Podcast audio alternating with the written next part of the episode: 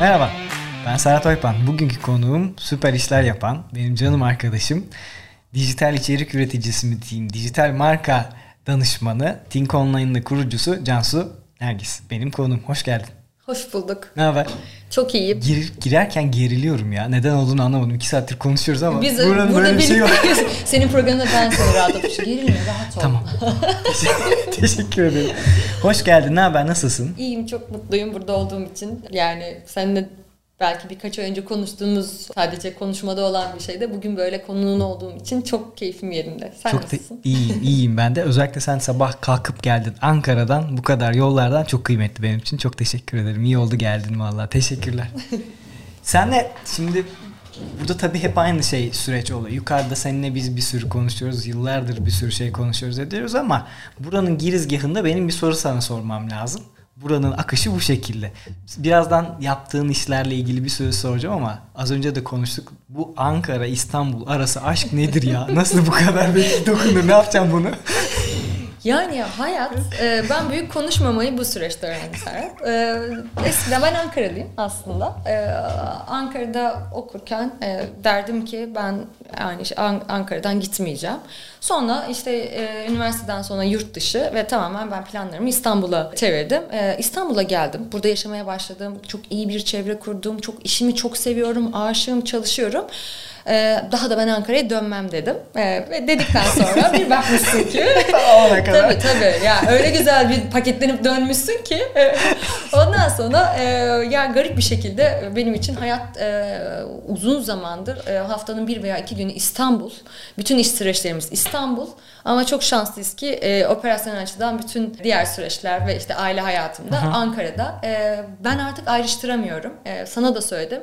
İşte iki gün önce yani dün sabah İstanbul'daydım. Akşam döndüm. E, çünkü bir yani ailem, ailem var. var.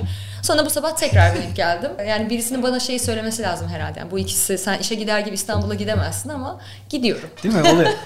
Valla süper. Eline sağlık. Ciddi bir challenge dedim ya. Biz geçen hafta buradan Şişli'ye iki saatte gittiğimiz için yani Tebrik ediyorum. Bu irade çok güzel bir şey yani. Gerçekten öyle oluyor biliyor musun? Ama ben bunun avantajını da yaşıyorum. Ne anlamda? Mesela toplantılarım oluyor. İşte e, markalarımızla veya başka partnerlerimizle bir araya gelecek oluyoruz. Hep herkes çok destek oluyor. Yani bir günden bir güne de işimi zorlaştıran birisiyle karşılaştırmadım. Tam tersi sen Ankara'dan geliyorsun. Sana göre Sana ayarlayalım yalım. diyorlar ve e, işte doğru düzgün çok daha zamanı verimli kullanıp e, daha az sohbet daha çok iş Değil şeklinde mi? yapıp çıkabiliyoruz. İyi iyi güzel. Hafiften o zaman girelim. Konum şu, şu sana şey şimdi senle çok uzun zamandır tanışıyoruz. Aslında bunu şimdi sormayacaktım ama hani gelmişken yeri bunu da anlatayım. Bir gün Buğra kulakları çınlasıdır. Muhtemelen bunu da izleyecektir. Az önce de çınlattık kulaklarını.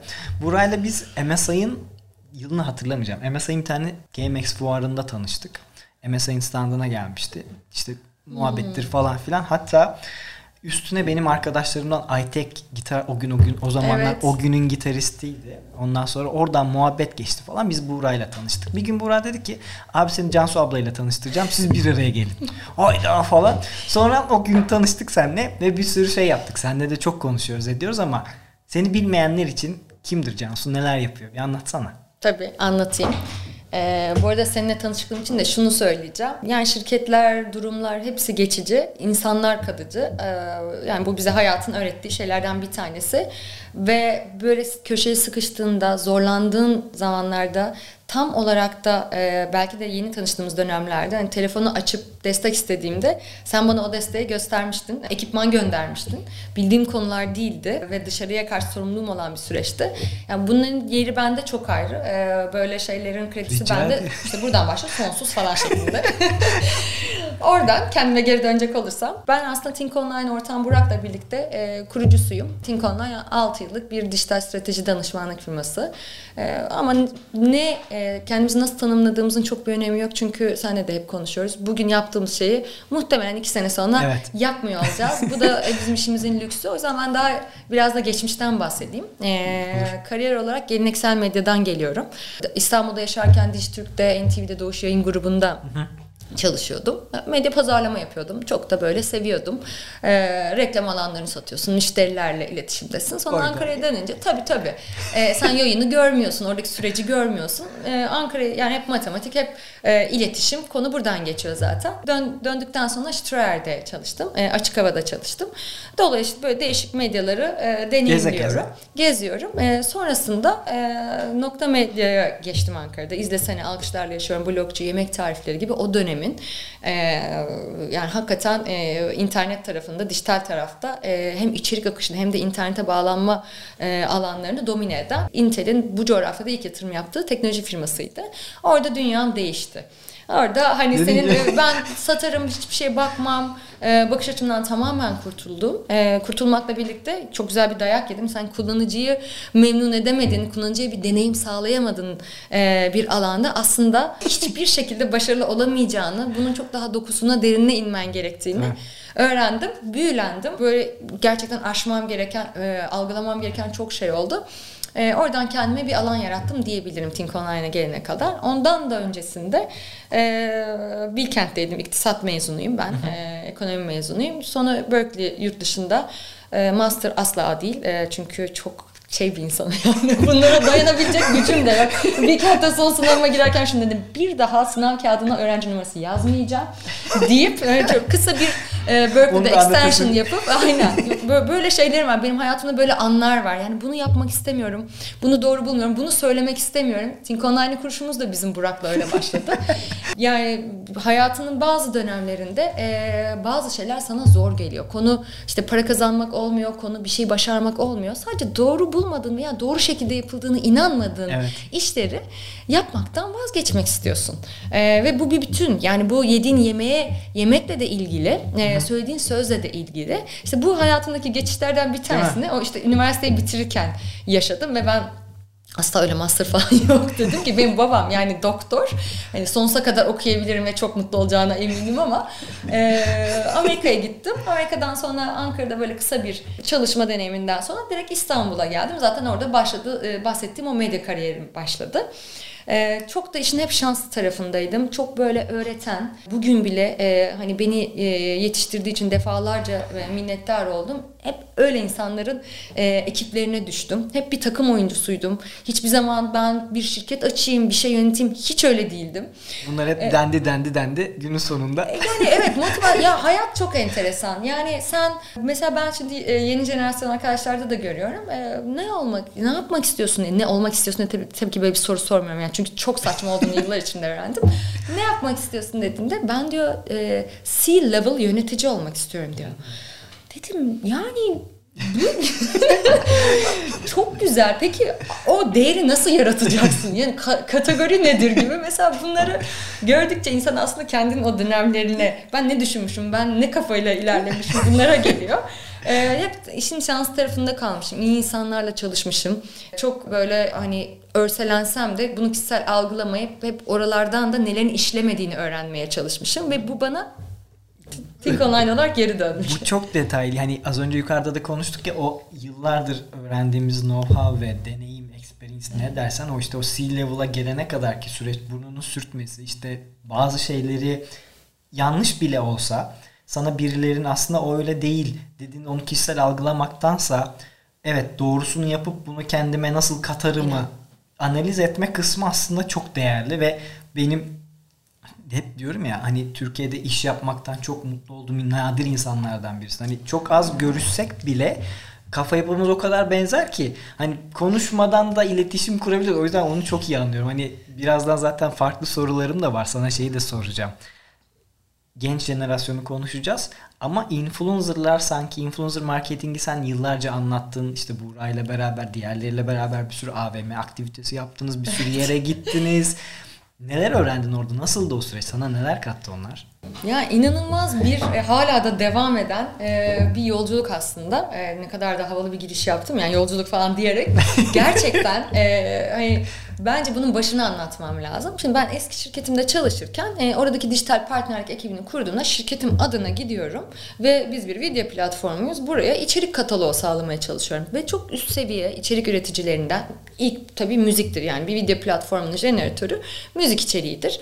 E, işte Universal Müzik'ten Orchard'a kadar bütün şirketlere gidip e, onların kataloglarını istiyorsun. İşte e, yayıncılara gidiyorsun, kanallara gidiyorsun, e, dizileri istiyorsun ve bununla birlikte YouTuber'lar e, bunun işte bundan belki 8-9 yıl önce YouTuber'lar, YouTuber'larla birlikte evinde yemek tarifi çeken teyzelere kadar inanılmaz bir içerik e, yelpazesine e, ben işte o yıllarda belki bir 10 yıl önce e, dokunmaya başladım. Tabii ki orada algın zaman içinde gelişiyor. Şimdi YouTuber diyoruz. Her hafta bizim ofise birisi çocuğunu bırakmaya çalışıyor. YouTuber olsun, ekipmanlar benden çok güveniyorum. O zaman YouTuber dediğinde burun kıvırıyorlardı. Şimdi YouTuber değil TikToker konuşuyorsun. Belki 3 evet. sene sonra bambaşka bir şey konuşacağız. Aynen. Şu an ben de YouTuber'ım yani sonuçta. Aa, Kanalıma evet. hoş geldin. Abone olmayı unutma diyor.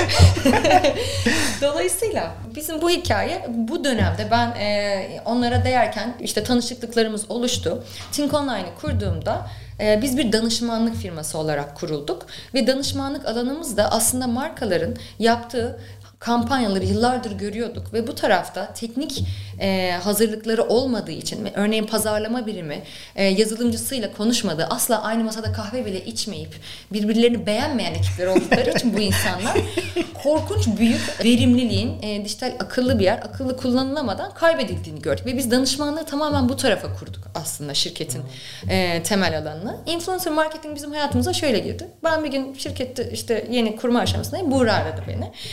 Cansu abla merhaba. Merhaba Buğra'cığım. Duydum ki bir şirket kuruyor musun? Evet ben senden danışmanlık almak istiyorum dedi. Ben dedim ki Buğra'cığım seni çok seviyorum. Ee, ama hani sana şunu söylemek isterim. Ben hani bu yaşımda e, markalar için daha doğrusu senin için markaların önünde sekemem. Yani bunu aynen bu diyaloğa birebir aktarıyorum.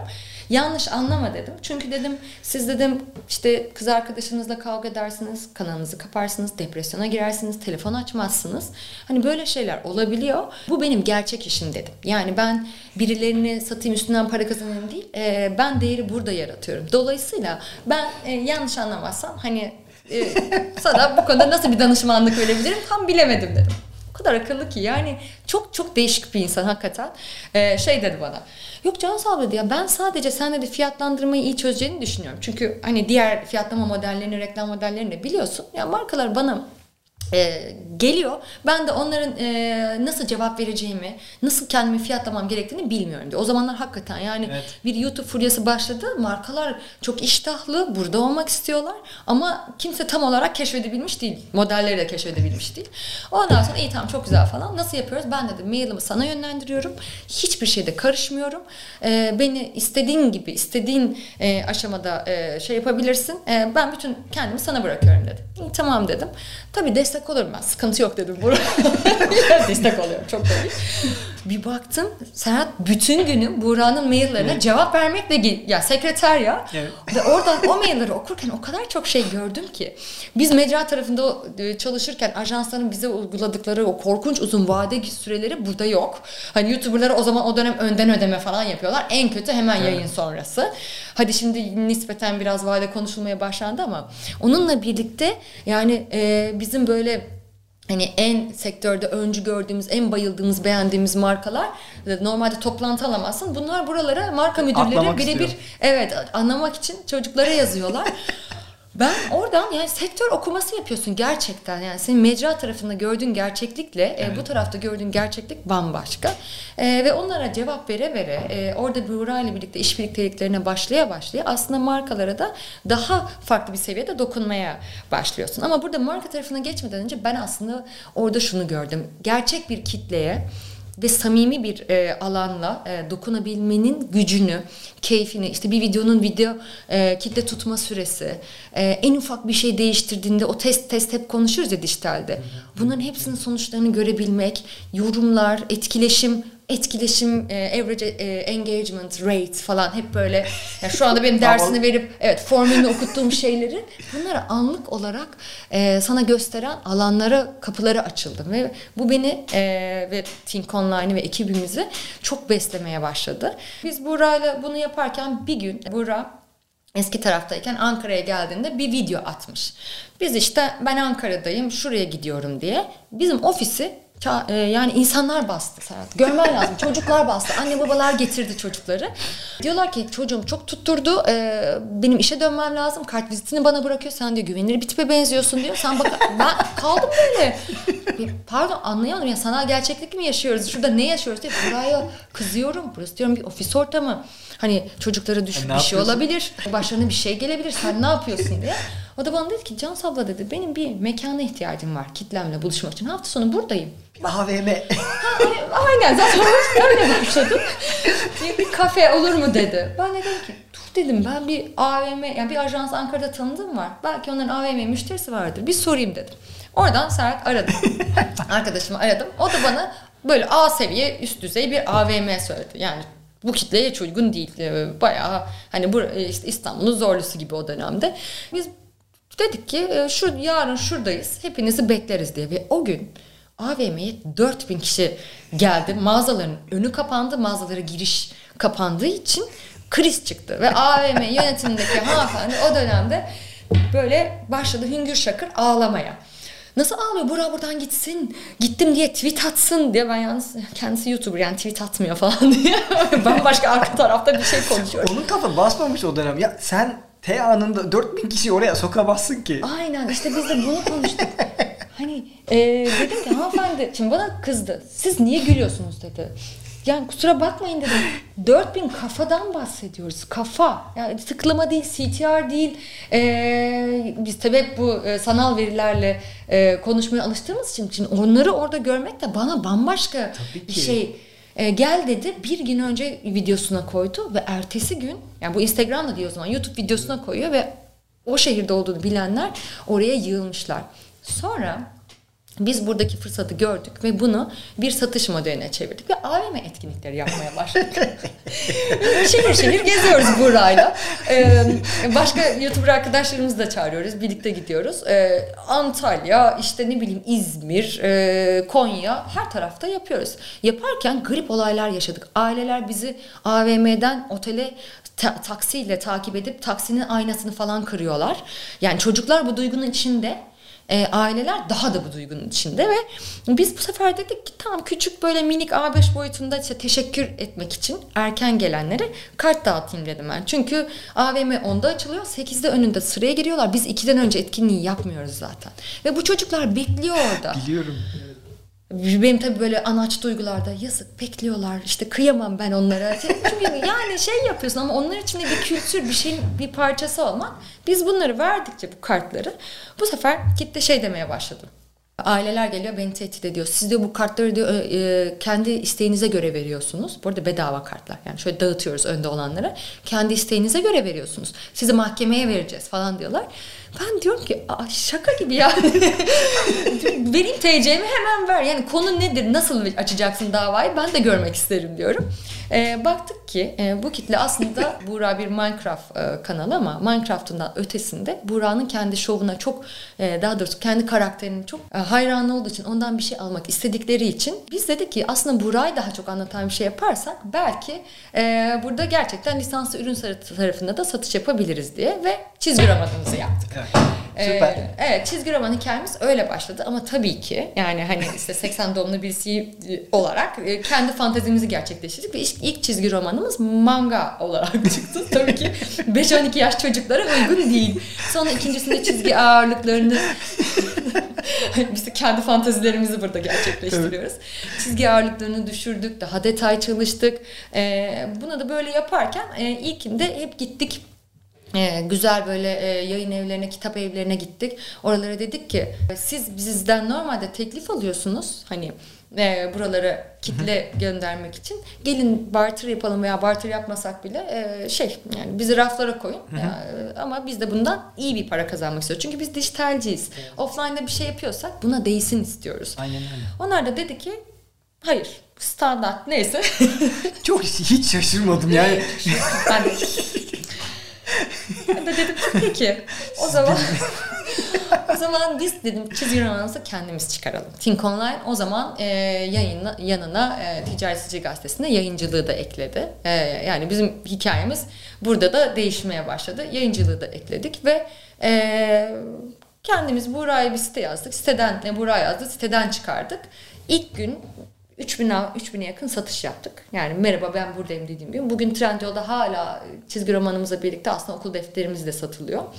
Ama ben bunu niye biraz uzun anlattım kusura bakma. Tamamen aslında e, bize hikayeyi çok iyi anlatan e, bir örnek olduğu için. Yani bir e, çocuk hedef kitleli, sınırlı hedef kitlesi olan bir kanalın çıkıp Buğra Trabzon'dan tek başına bir çocuğun evindeki bir masadan, evet. bir bilgisayardan neler başarabileceğini, e, kitleleri peşinden samimiyetle nasıl e, sürükleyeceğini ve buna layık olmak için de nelerden vazgeçtiğini ben o gün görmeye başladım. Hala bugün görüyorum. Yani mesela bu bir influencer hikayesi ve bence gerçekten de insanı e, insana ilham veren bir hikaye olduğunu düşünüyorum. Kesinlikle senin ne konuştuğumuzda senin başka yerlerde verdiğin danışmanlıklarda ya da gençlerle konuştuğunda hep şey anlattığını biliyorum. Yani bazen sizin yani herkesin İstanbul'a gelmesine gerek yok. Hep Aynen. diyordun ya aslında Buğra işte Trabzon'da. İşte birçok yayıncıya baktığında işte ben Onur'la çalışıyorum. Mesela Kars'ta dün Sinan'la konuşuyorduk geçen gün. Dedim ki Onur'la da şöyle şöyle proje yaptık. Adam Kars'ta dedim. İstanbul'da değil mi o yani?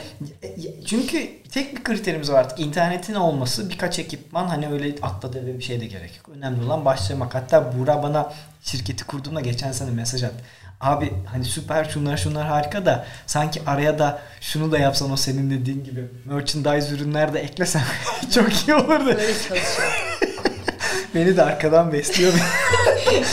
Adam başardı şimdi herkese de gösteriyor. Çok güzel işte rol modellik gibi şeyler aslında paylaşıyor. Paylaşması çok güzel. İnanılmaz güzel bir hikaye bu. Hani o influencer o süreci yaşayarak görmen, bunlarla ilgili o edindiğin o hani bunun bir parasal değeri yok. Yani aslında evet. bir timeline'sın.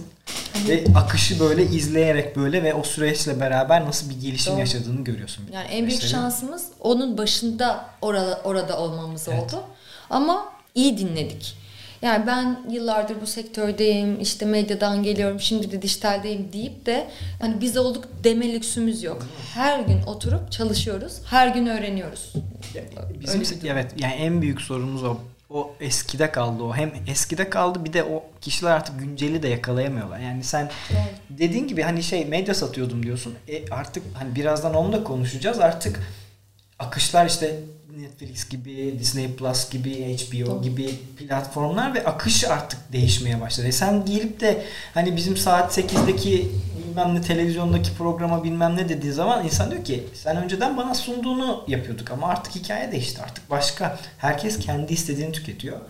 Bütün her şey değişti ve gündeme ayak uydurmak çok önemli. O zaman madem dijitalden devam ediyoruz bir de senin eğitimci kimliğin var. Eğitmenliği çok seviyorsun dedin ya artık notları okumak istemiyorum, yapmak istemiyorum. Artık öğrencilerin bir de, de sınav kağıtlarını okuyup onlara bir de not veriyorsun. Bilkent'tesin. Ne yapıyorsun Bilkent'te? Bilkent'te social media marketing ve işte introduction to advertising Oo, gibi. Çok havalı bir işim var. Lütfen e, bu dersleri veriyoruz. E, ya Bilkent'in iletişim tasarım bölümünde e, bu tarafta yani dijital ağırlıklı olmak üzere hakikaten iki dönemdir ders veriyorum ve yani iki dönemde sana söylediğim şey e, insanlar buralarda yıllardır ders veriyorlar ve ben ikinci dönemin sonunda ben gerçekten sınav kağıdı okumaktan hoşlanmıyorum ben ne yaptım ne kadar okudum ki bundan yıpranmış olabilirim o ayrı bir konu ama şaka bir yana e, çok önemsediğim, çok sevdiğim, e, benim için böyle komüniteye sanki borcumu ödediğimi hissettiğim işlerden bir tanesi. Ne, ne düşünüyorsun? Yani yeni daha doğrusu düşünüyorsun değil de nasıl yorumluyorsun? Nasıl görüyorsun genç kuşağa ders verdiklerini? Sanırım tek bir bölüm özelinde değil. vermiyorsun. Yani evet. okuldaki farklı bölümlerden kişiler de gelip senden ders alabiliyor. Neler Sence sana ne kattı? Sen onlara neler katıyorsun? Neler görüyorsun farklı?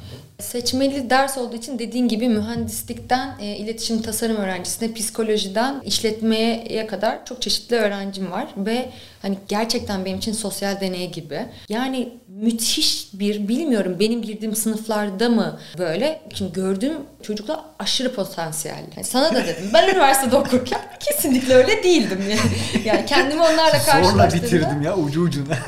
yani yani ya ben de öyle işte ortalarda iktisat mezunuyum. O ortalarda bir yerde gittik geldik. İşte heyecanlarımız vardı, şeylerimiz vardı ama şu andakiler e, o kadar zaten ne istediklerini belli bir seviyeye kadar biliyor veya bunun için çabalamışlar, olmamış bunu yani e, başarı şeyleri var. E, yani 30 üstünden 29 alan çocuk sınav kağıdını görmek istedi. Dedim git gez ne yapıyorsun? Neden görüyorsun?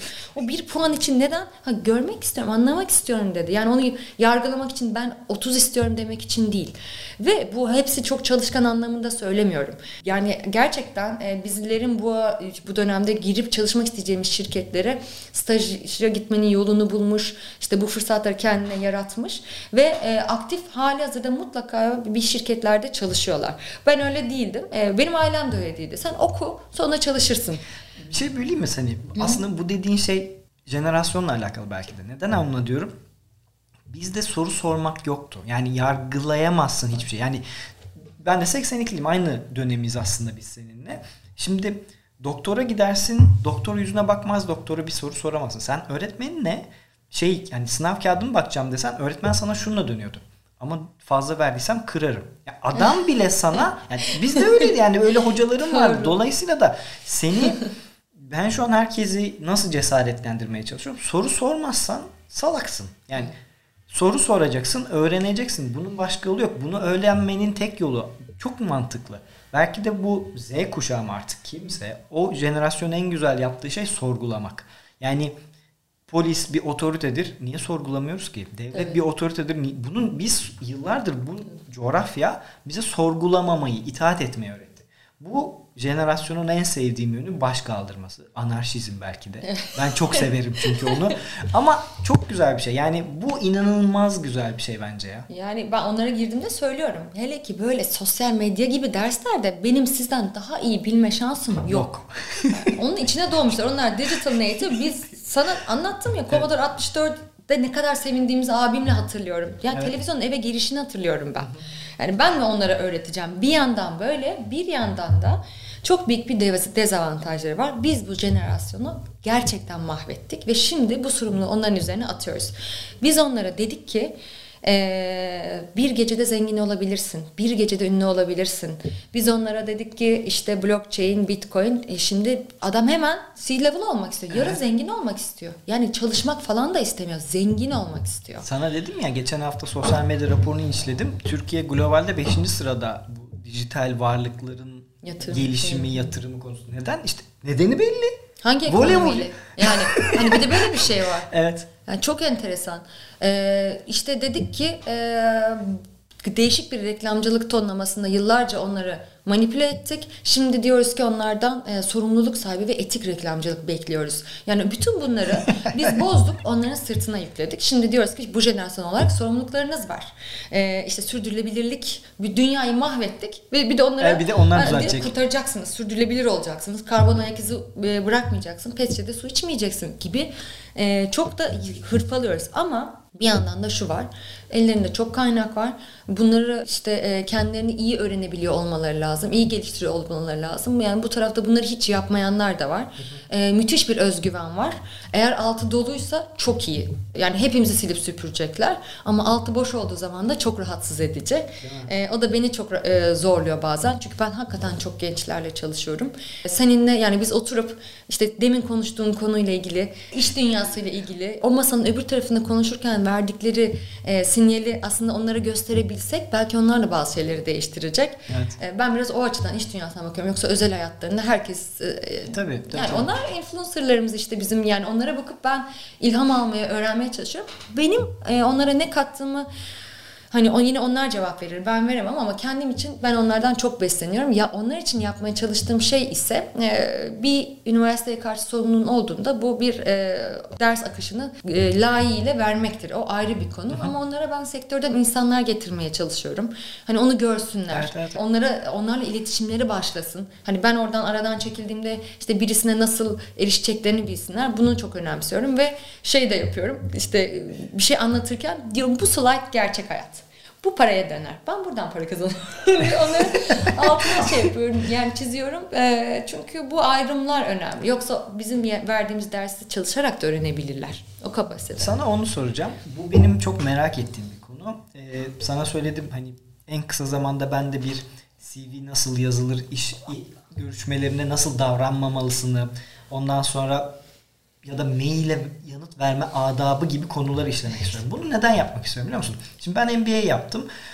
İstanbul Üniversitesi'nde yaptım. O zaman tabii ki kafam bir Leyla'ydı. Zaten ucu ucuna bitirdim ama oradan bir şeyleri alabildim. Ama şunu gördüm. Aslında alırken gene kendim bir şeylerden okuyarak, filtrelerden geçirerek kendime katmışım ve görmüşüm. Bana hiç kimse MBA'deyken hani bir iş başvurusuna nasıl yaklaşılır? Hmm. Bir mail nasıl atılır? Ondan sonra bir şirket nasıl stalklanır? Gireceğin kişiyi nasıl ulaşırsın ya da o adamlar ne iş yapıyor? Sen oraya nasıl bir değer katacaksın kavramlarını aslında üniversitelerde öğrenilmediğini gördüm. İşte belki de senin bu anlattığın ders ya da işte bu örnekler aslında baktığında bir MBA'in en temel ve aslında gerekli olduğu nokta. Çünkü sen iş hayatındaki bir kişisin. Sosyal medya anlatıyorsun ama aslında sosyal medya hayatımız ve bu paha biçilmez bir değer. Ben bunun aslında üniversitelerde daha fazla öğretilmesi gerektiğini düşünüyorum. Doğru. Çünkü kitap okutuluyor ama kitap şey yani düşünsene dijitalle ilgili bir kitap yazalım.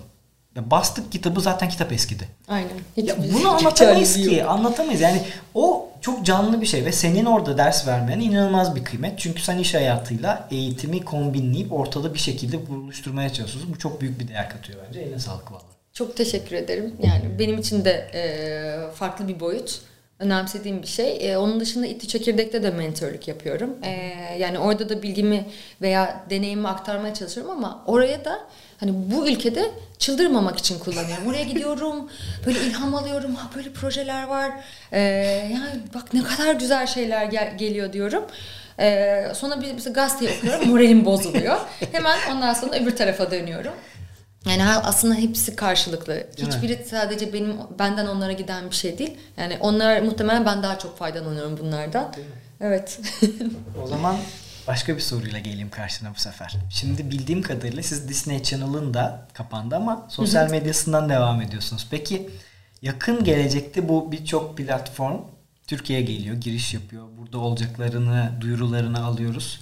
Bunu nasıl görüyorsun? Yani işinle birazcık daha alakalı bir şey bu ama nasıl düşünüyorsun? Türkiye'de neler olacak yakın zamanda? Çok iyi görüyorum. Dolarları gördüm.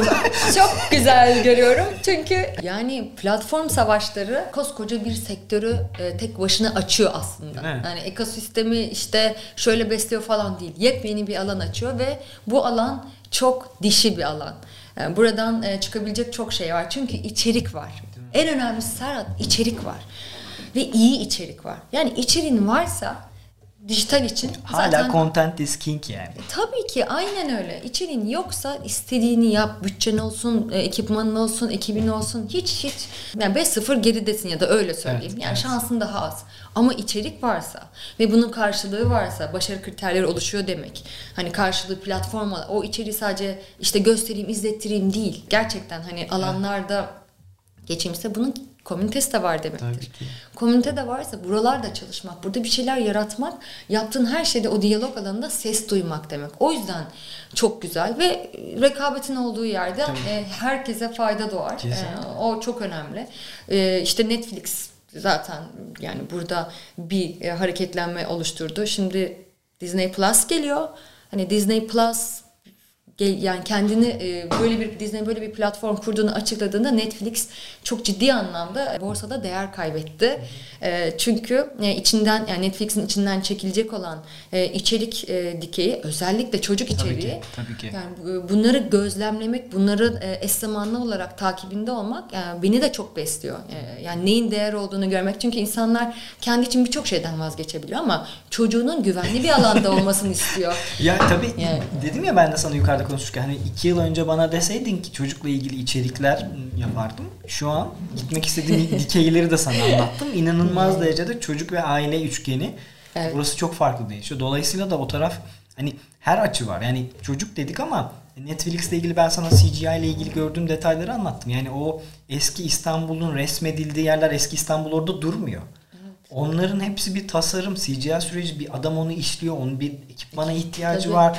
Onun bir işte çekim ekibine ihtiyacı var. Sen az önce kişi adetlerini saydın bana o yapım evet. firmalarındaki biz üç kişiyle dünyayı döndürüyoruz gibi. Aynen. İnanılmaz büyük bir alan, inanılmaz bir sürü şey var. Herkes dolayısıyla da rekabet dediğin gibi inanılmaz farklı şeyler getirecektir.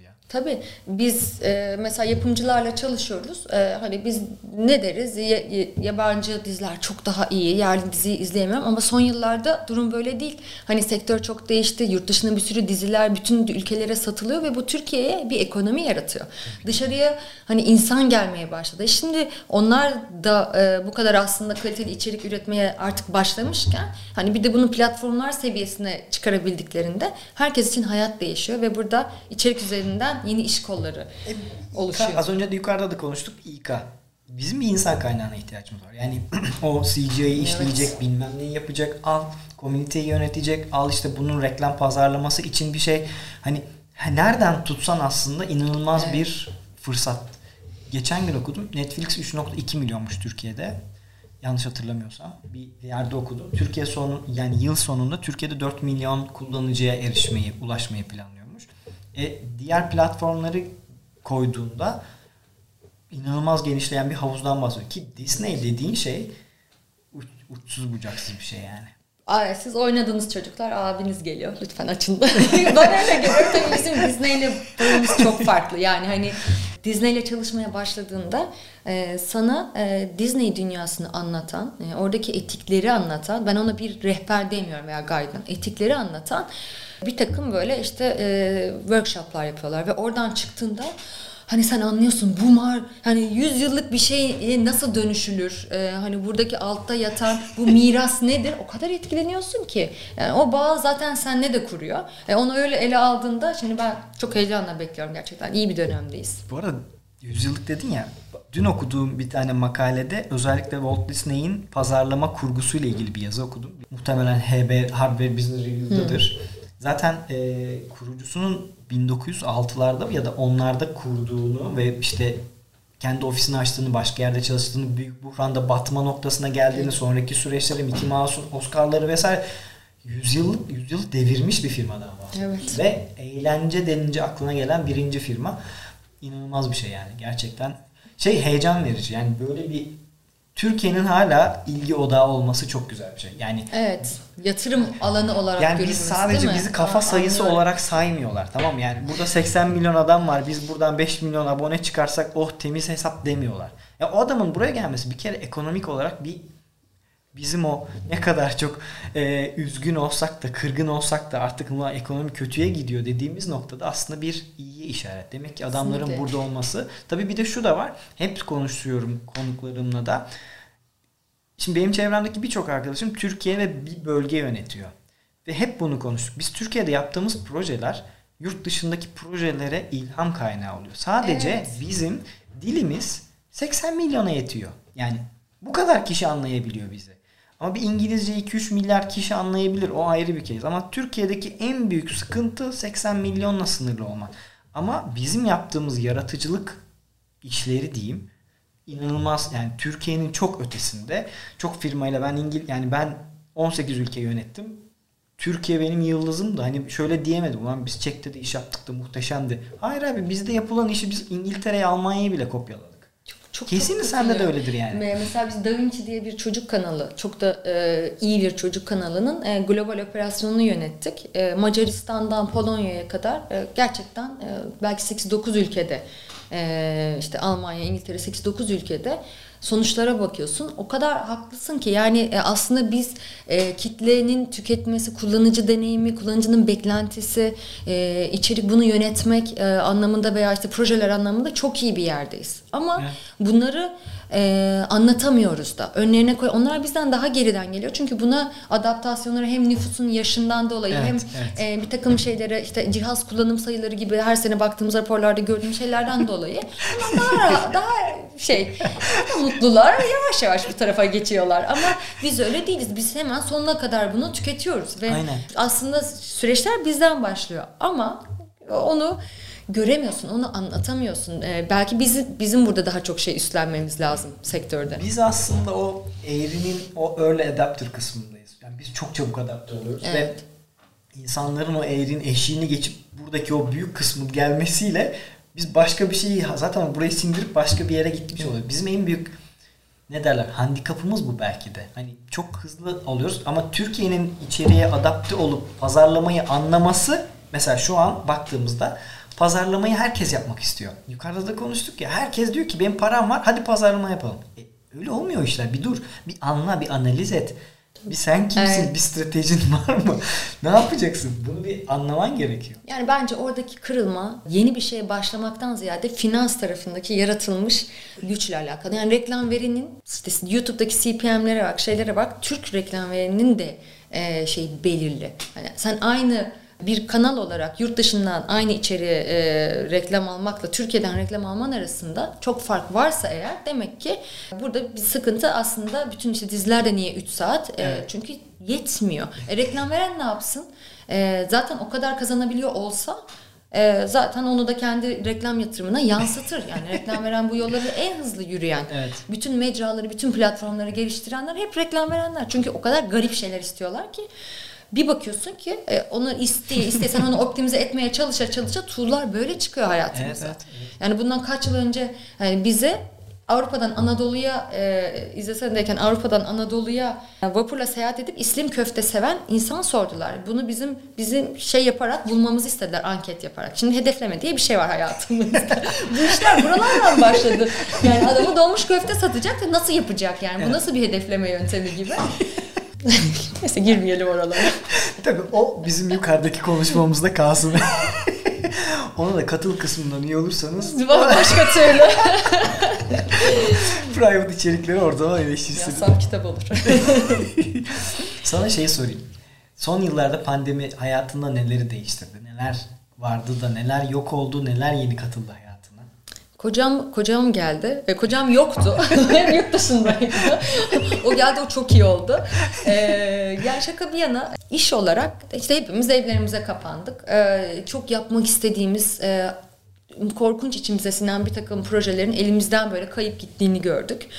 E, herkesin Ay sen çok şanslısın dijitaldesin herkes işte trend dijital artık dijitale döndü deyip aslında bir akıl tutulması ve aşırı işte kaybetme korkusundan e, böyle panik hareketlerle sektörün şöyle bir bulandığını gördük. İşte az önce dediğim tam şey buydu. Yani bizim sonradan adapte olup pazarlama eyvah yapmamız lazım. Evet. Dijital toz toprak her yer. Her yer toz toprak. İnsanlar ne yapacağını şaşırdı. Her şey düne lazım dijitalde. Diyorum ya sana her şey düne lazım. Durmak demek yok olmak demek. Yani kampanya yaptım bir şey öğrendim. işte biraz satış yaptım. Kusura bakma hani durma lüksün yok. Platform o zaman da cezalandırıyor seni. Böyle bir e, dijitale başlangıç oldu. E, canımız da sıkıldı. Acaba hani nasıl etkileniriz diye. E, tabii ki kötü etkilenmedik. Hani bizler için e, iyi oldu. E, ekip olarak birbirimizi çok özledik. Bizim ekip çok genç. Benim için sıkıntı yok. Ben evdeyim. Çocuklarım evde. Onları derse sokuyorum. Şey yapıyorum. İşte ortağım Burak, Burak da. O da aile babası. Üç çocuğu var. Biz zaten gün nasıl geçiyor üstümüzden Evet. geçiyor farkında değiliz. ekip arkadaşlarımız ya aileleriyle yaşıyor ya yalnızlar. Duvara bakmaktan yani şey noktasındalardı. Açın ofisi biz geleceğiz. Riskler önemli değil diye. O kolektif öğrenmenin ne olursa olsun.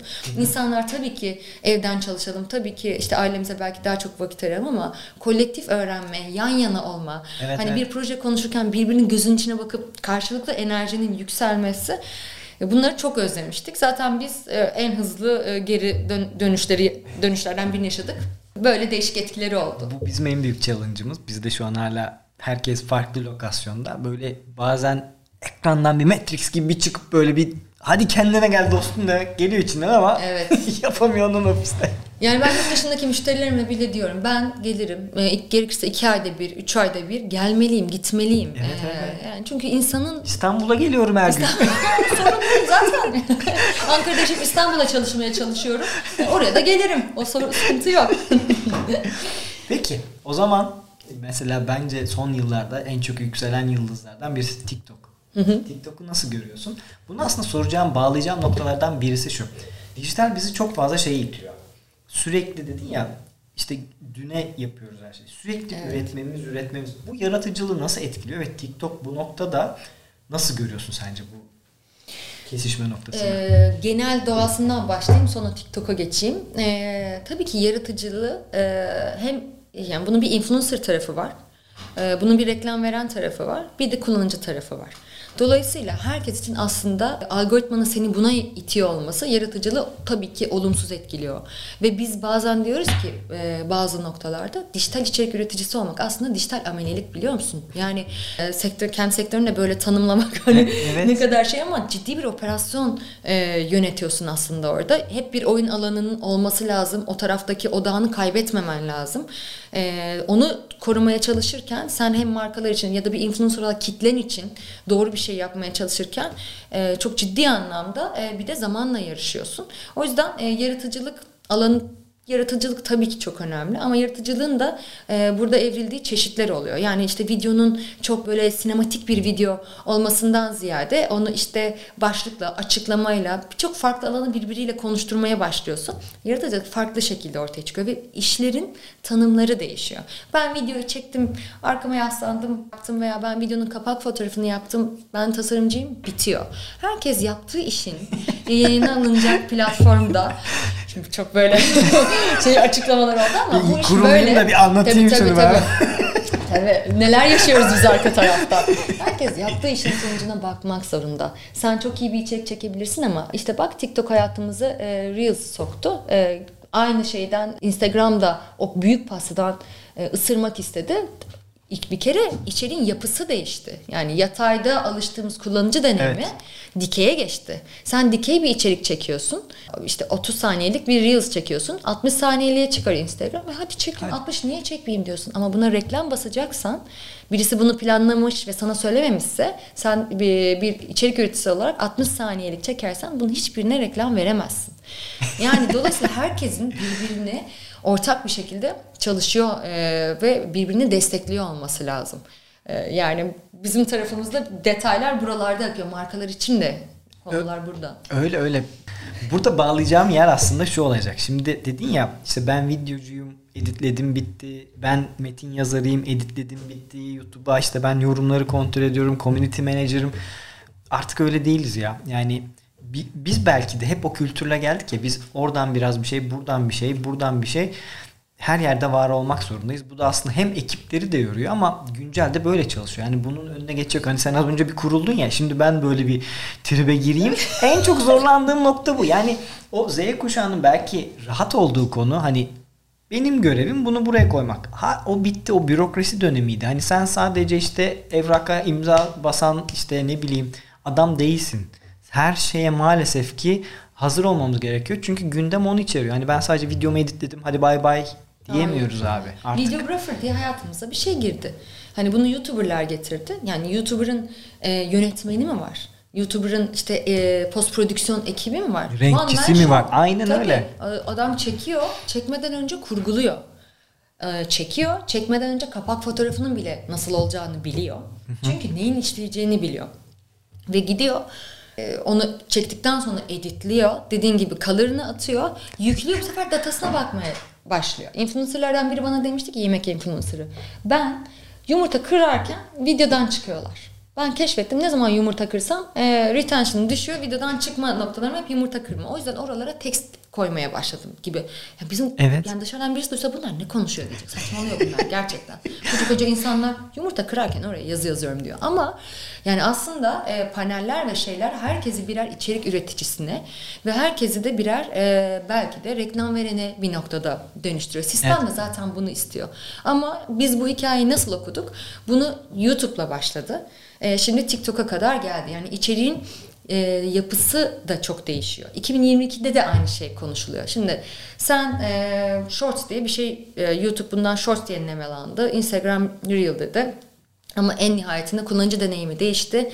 E, etkileşim metrikleri değişti. Etkileşim alanları düştü. Çok daha hızlı ve çok daha fazla tükettiğimiz Evet, evet. e, bir alan geldi. Bu sefer reklamlarının buraya entegre olma yöntemleri değişti. İşte comment mi oku- orada şey mi yapacak e, veya e, başka bir şey mi söyleyecek? Hayır, e, daha farklı kullanmaya başladı.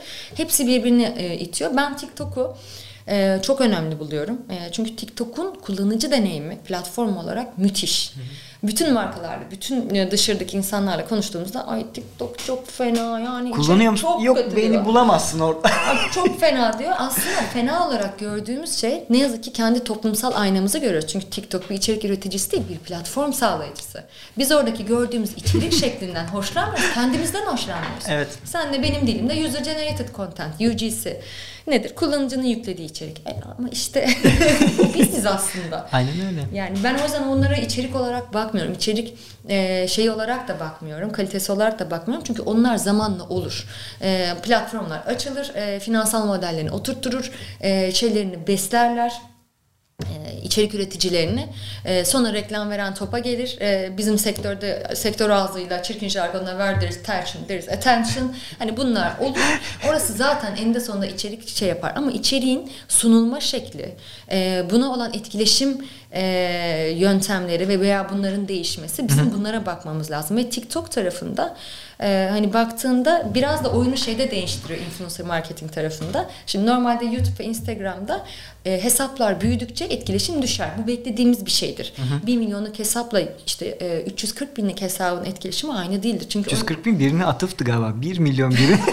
ne kadar. Şu an ben aslında şeyden referans noktalarından konuşuyorum da. Farkındayım. Fark. Yani yarısı demedin yani çok spesifik dedin. Ama bilen bilir.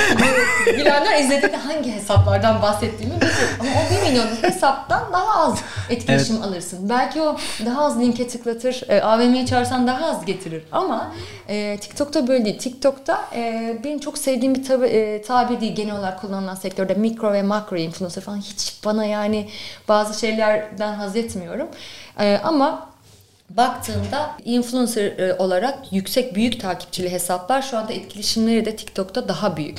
Ben şeyi seviyorum. Yani bir şeylerin böyle birisinin gelip sektörü rahatsızlık verip e, sistemi yöntemi değiştirmesini seviyorum. Çünkü her zamanki gibi bundan Anarşist ruhu. Hayır, kullanıcı fayda görüyor. Belki de o yüzdendir. Olup acaba. Ee, yani enteresan da bir şey de yaşıyoruz. Kendi müşterisine kullanıcı diyen bir uyuşturucu satıcıları bir de sosyal medya diye böyle güzel de bir e, Facebook'un işte e, yaratıcıların yani alttaki şey ekipten, e, mühendis ekipten birisinin videosunu izlemiştim. Ne kadar güzel bir tabir değil mi? Değil mi? Evet. Vallahi hoşuma gitmişti. Kullanıcıları böyle bir noktaya getiriyor. Sana soracağım farklı şeylerden birisi aslında işimiz dijital ama nereden en çok besleniyorsun? Yani e, neyi tüketmek hoşuna gidiyor? Nereden beslenmek hoşuna gidiyor? Ne yapıyorsun? Ee, şimdi benim düzenli olarak baktığım kaynaklar var. Ben çünkü benim şöyle bir avantajım var. Ben e, hani şirkette çok daha dışarıya dönük taraf olduğum için aslında e, markalar e, ve e, işte sektördeki ihtiyaç alanları tarafından oradan zaten birebir ilk ağızlardan besleniyorum. Şöyle bir sıkıntımız var. Bunu aşamıyoruz. Burada kitleniyoruz gibi onları alabiliyorum. Ama beni e, benim her zaman değer olarak gördüğüm şey aslında veri. Senin işte birbirimizin söyledikleri bir kişinin aklı kadar. Hiçbir benim için bir yere kadar yani. Onun ötesinde değeri yok. O yüzden ve veri tarafında veya işte e, bu platformların uygulamaya başladıkları yeni özellikler tarafında bir takım kaynaklar var. En standardı bence herkesin de takip edebileceği. Social Media Examiner gibi e, düzenli olarak sana bunu işte günlük bazda, haftalık bazda bu gelişmeleri ileten e, platformlar. Çünkü onlar global. e, ve bu e, platformlarla işbirliktelikleri var. Dolayısıyla onların aldığı bilgiler bir çıt önde olabiliyor. Hı hı. Ve seni de e, birazcık daha böyle anlatımla değil de sadece anlatımla değil de e, onların birazcık daha yansımalarıyla e, onun data tarafını da göstererek besliyor. Ama bizim şöyle bir avantajımız da var. Biz de ekip olarak kendi içimizde hep Slack kullan kullanıyoruz şirkette. İşte orada da e, Think Social diye bir konu başlığımız var. Herkes kendi için yaratıcı gördüğü şeyleri veya önem arz ettiğini gördüğü şeyleri oraya gönderiyor ve çok farklı e, taraflarda işte içerik, satış, business intelligence, BI tarafı e, veya video tarafının herkesin bakış açısında iyi olan e, kaynakları ben böyle açıp sabah herkes dün akşam ne link atmış diye bakıyorum. Ee, Feedly linki gibi, akışı gibi. Aynen. Oradan herkes seçtiğin kategorilerden tık tık tık tık hepsi önünde akıyor öyle. gidiyor. Çok güzel. Eskiden daha çok takip ettiğim alanlar vardı. Ee, artık bir şeyi de takip etmekten de e, yoruldum. Meslek e, şeyi yaşıyorum, e, sıkıntısı yaşıyorum. İyi içerik nasıl olsa önüme düşecek diyorum. Nasıl olsa zaten takip ettiğimiz şeyler feedimize düşmediği için evet, evet. yavaş yavaş her şeyi herkesi çıkarmaya başladım. Bu da e, yine baktığında binlerce kişiyi belki takip ediyorum ama ya yayın takibi yapıyorumdur ya başka bir şey. Dönem dönem böyle böyle her şeyi bırakır oldum. Bu çok önemli çünkü biz çok işin içindeyiz. Bazen o şöyle bir körlük de yaratıyor. Ee, hem datayı biliyorsun hem işte pazarı okumaya çalışıyorsun ve milletin ne yaptığını görüyorsun. Sonra sen de bir yerden oraya doğru kaymaya başlıyorsun. Bu da benim aslında o yaratıcılığı ya da özgünlüğü kaybettiğimiz nokta oluyor. Yani herkesin yaptığı içeriği senin de yapman aslında o bir farklılaştırmıyor. Tabii. Neden en çok biz işte senin iş yapında da benim de kendimde gördüğüm farklılık farklı olabilmek. Öteki türlü her iş modeli kopyalandığında, her bir işte şöyle fotoğraf çektiğinde, TikTok'ta şu dansı ettiğinde. Mesela şu an ben geçen hafta şeyi eleştirdim. Herkes sana dropshipping anlatıyor. Dropshipping'in işte para kazanabileceğiniz 3 yöntem. Saymanıza bile gerek yok. 1, 2, 3. Bu mu yani? Bunu herkes yaptı. Zaten adam bundan parayı döndü, köşeyi döndü. Sen bunu yaptığında para kazanmıyorsun ki. Ve farkın da yok. Hani sen burada nasıl farklılaşacaksın? Aslında takip etmek de bize böyle bir aslında handikap olarak geliyor. Hani insanların sürekli yaptığı şeyden kafan orada kalıyor. Farklılaşamıyorsun. Çok doğru. Onların hepsi trende yönelik içerikler. Çünkü hani sen neyin trend olacağını işte e, çok e, birbirinden alakasız kanal ve influencer yapılarının e, örnek veriyorum bir Marvel filmi vizyona girecek diye o hafta onun konuşulacağını bildiği için Marvel keki yapan da var. Evet. Hani bunun kritiğini yapan onlar zaten sinema kanalları. Tabii ki bunu yapacak ama e, senin söylediğin de o. Yani o konu trendse o trendten pay çalmak için hani biz hep söyleriz. Her şeyde kendini yapamazsın. Bazen de hani markalarımıza da söyleriz. O rüzgarı yelkenine doldurman lazım noktasında. Hı hı. E, onlar tabii bunu alakasız içeriklerle yaptıklarında çok antipatik gözüküyor. çok. Yani ama e, influencerlar bir yönden de bakıyorum belirli seviyedekiler e, veya ba- belirli bir mentaliteyle bu işe başlayanlara da çok saygı duyuyorum. Çünkü marka da gelse, iyi markalar, iyi bütçelerle de gelse anlamlı oldukları olduğunu düşünmedikleri şeylere de girmiyorlar. Hı hı. Bunu da herkes bu e, bu dayanıklılığı herkes gösteremez. Evet, evet, evet. Bu kolay bir şey değil. Yani gelmiş bir şey hayır e, ben bunun böyle olduğuna inanmıyorum. Doğru bulmuyorum. E, veya bu benim kitlem için uygun değil diyebilmek de yani bu şekilde ele aldıkları zaman da e, korkunç hoşuma gidiyor. E, markalar da ve bizler de aradaki kişiler olarak burada iyi eğitiliyoruz diye düşünüyorum. e, çünkü şimdi regülasyonlar da geldi. Ondan da bahsedelim aslında. E, işin yapısı da değişiyor. Organik içerik, organik içerik dedik influencer marketinge. Ay harika. İşte doğal yoldan kitleyle bağ kurmanın yöntemi Dedik işte reklam pop-up'ları dünyada yüzde 43 hani bloklamalar yüzde 43 olarak kullanıyor. Türkiye'de daha da fazla kullanıyoruz. Evet. Onları da çok iyi bypass etmenin yöntemi dedik. Hop birden her şeye hashtag işbirliği, hashtag işte PR gönderisi yazacaksın diye geldi. Nerede kaldı? Organiklik.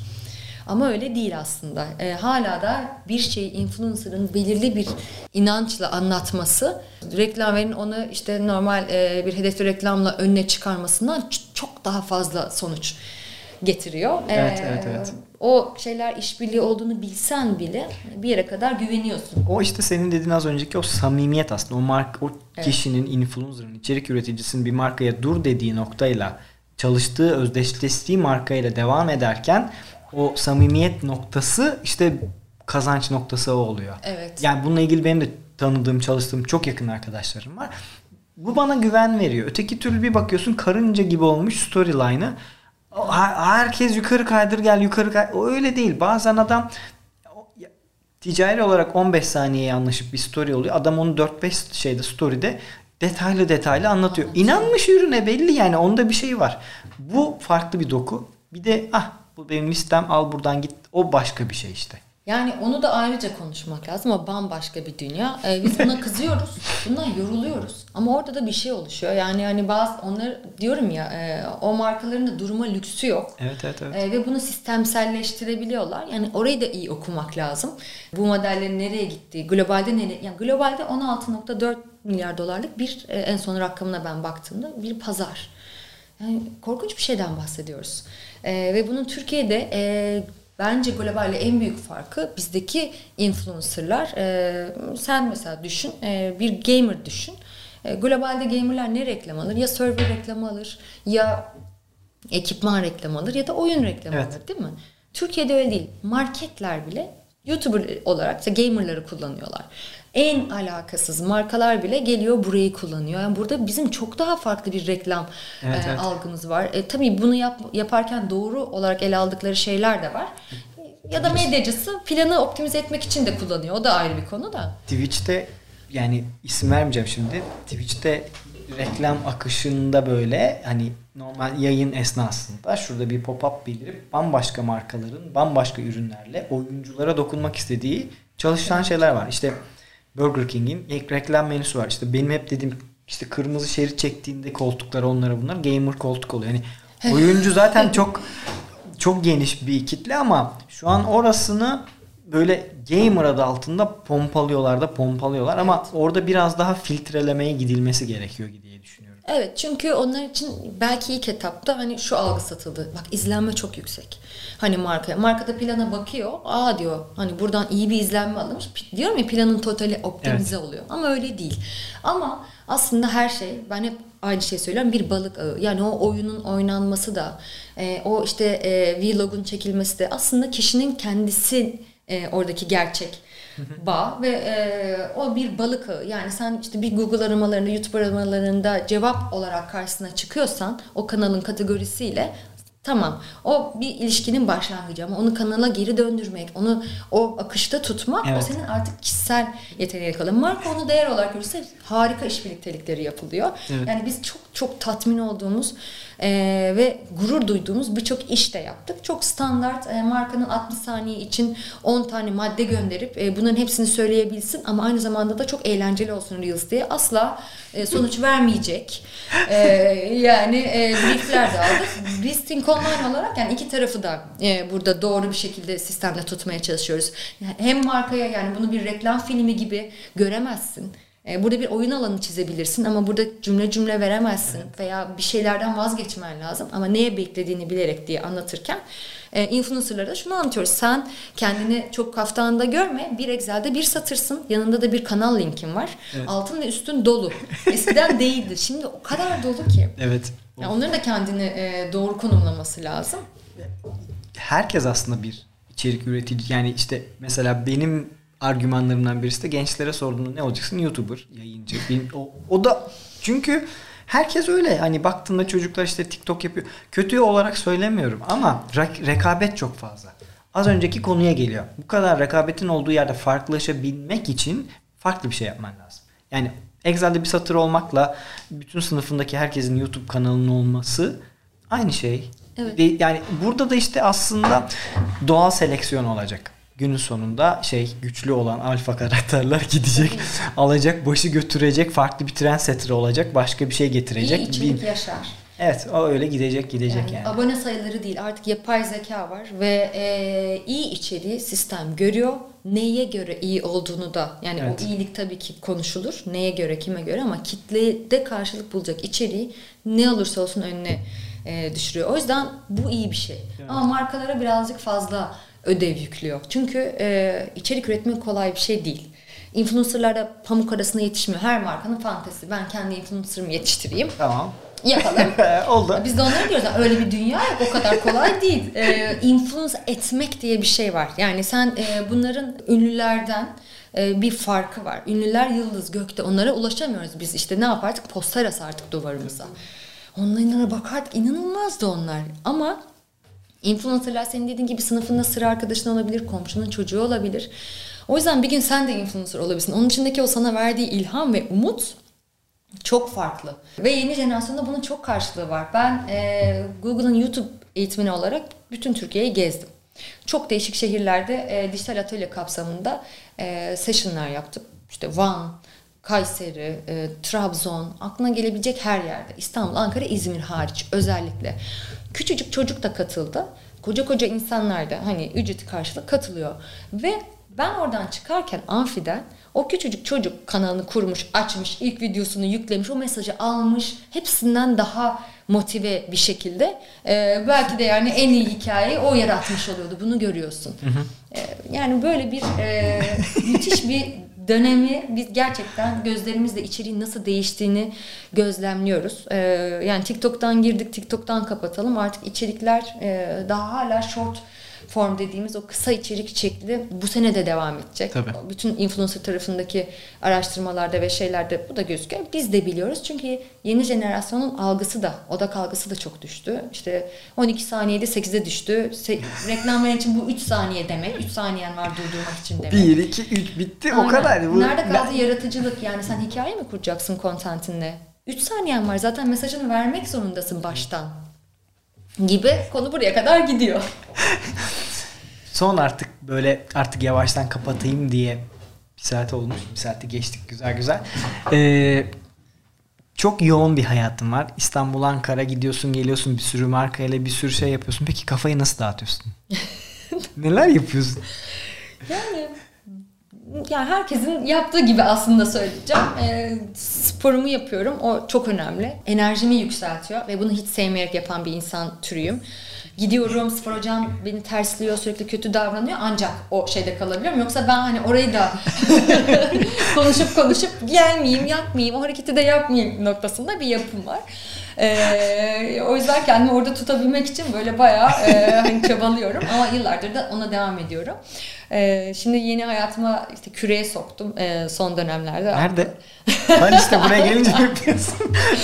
Ankara'da kürek nasıl oluyor diyorsun değil mi? bir tek İstanbul'da yok. Mogan'da kürek yapıyorum ama bana çok iyi geliyor. Çünkü bir yerden suda olabilmek, doğaya dokunabilmek. Öyle hani kamptır şeydir o tarz bir ailemizde öyle bir kültür yok. Onu e, o tarz bir şeyle dengeliyorum. O çok iyi oluyor. Ama e, gerçekten bütün var olan vaktimi aslında benim temel sıkıntım vakitsizlik. Onu da çocuklarıma e, iki kızım var e, biliyorsun onlara e, ayırıyorum. Zannediyorum şu anda hayatımın o dönemindeyim. Yani kendim için böyle çok spesifik ben işte seramik yaparım, yoga yaparım gibi şeylerle değil de kendimi onlara daha çok ihtiyacı olan taraf benim aslında.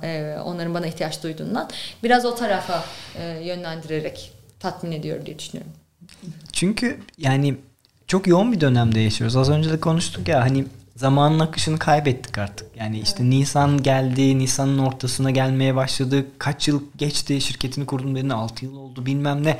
Zaman uçuyor ve yönetemiyoruz. Hele bu kadar aktif yaşayınca da birçok şeye yani zamanı hükmetmekte çok zorlanıyoruz ama hükmetmezsek de bu sefer hayatı kaybediyoruz. Dolayısıyla da şey çok normal. Hani normal yaptığın işte kafayı dağıtabilmek çalışmak işte arada spora gitmek Hı. aileyle beraber mesela benim cuma akşam 8'den pazar akşam 8'e kadar yani beni ararsanız açmam. çok netim yani o konuda çok netim yani. Çünkü o aile zamanıdır benim için. O arada bana ne mesaj atın ne mail atın. Atın tabii ki de yani pazar akşamı dönerim yani onu da pazartesi sabah 9'a set ederim gidersin. Ama herkesin bu alanı olması gerekiyor. Pandemide bu bizi çok zorladı. O zamanlarda oydu buydu ama umarım artık geçer de böyle kafayı dağıtacak birazcık dışarılara çıkarız. Çayır çimen, ülke rahatlar da bu kadar çok kafamızı gömüp sürekli hayatta kalma mücadelesinde olmayız ya. Evet yani dileklerine katılıyorum ama ülke rahatlamaz.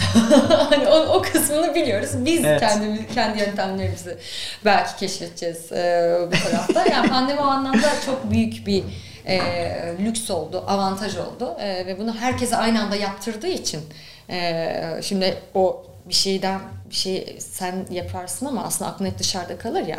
Evet. Ee, o kaybetme korkusu, kaçırma korkusu. Onu yaşatmadığı için bazı şeyleri anlayabildik.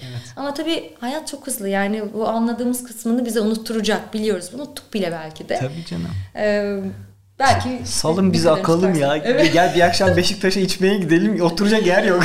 Diyorsun ki biz evde duruyorduk ya falan. Nasıl oldu? Ne, ne zaman bu buraya geri Konsere döndük, gideceksin bilet bulamıyorsun. Akşam yemeğe çıkacaksın cumartesi akşamı rezervasyon. Bizim 3 haftalık dolu beyefendi siz bulamazsınız. E Özlemişiz. biz evde oturmuşuz. Özlemişiz. Neyse geldiğin için çok teşekkür ederim. Çok keyifli bir sohbet ederim. oldu. Biz devam ederiz zaten biraz. Ben Aynen. yemek Kapatın kameraları. Artık tamam. çok geldiğin için çok teşekkürler. Çok keyifliydi gerçekten. Yine Devamı yapalım. gelsin. Hani belki Aynen, bir sonrakini bir 10 yıla 5 yıla böyle farklı farklı dönemlerde de yapıp kaydederiz. Bu İK tarafını yapalım. Orada çok eğleneceğiz. İK tarafını zaten dedim ya sana ben aslında hani bugün senden sonra onu kaydedeceğim. tamam. Tabii seni perşembe günü izleyecekler ama ben salı gününe, çarşamba gününe bunu yayınlayacağım. O da arada gelip bakarsınız. İK'yı ayrıca bir Tamam. konuşacağız. Ama bu konuyu dediğim gibi büyük bir parantez olarak burada bırakıyorum. Çünkü üzerine konuşmamız gereken çok şey var. Belki Tamam. yapça- yaparız gene. Tamam. Teşekkürler. Ben teşekkür ederim. Görüşürüz. Görüşürüz.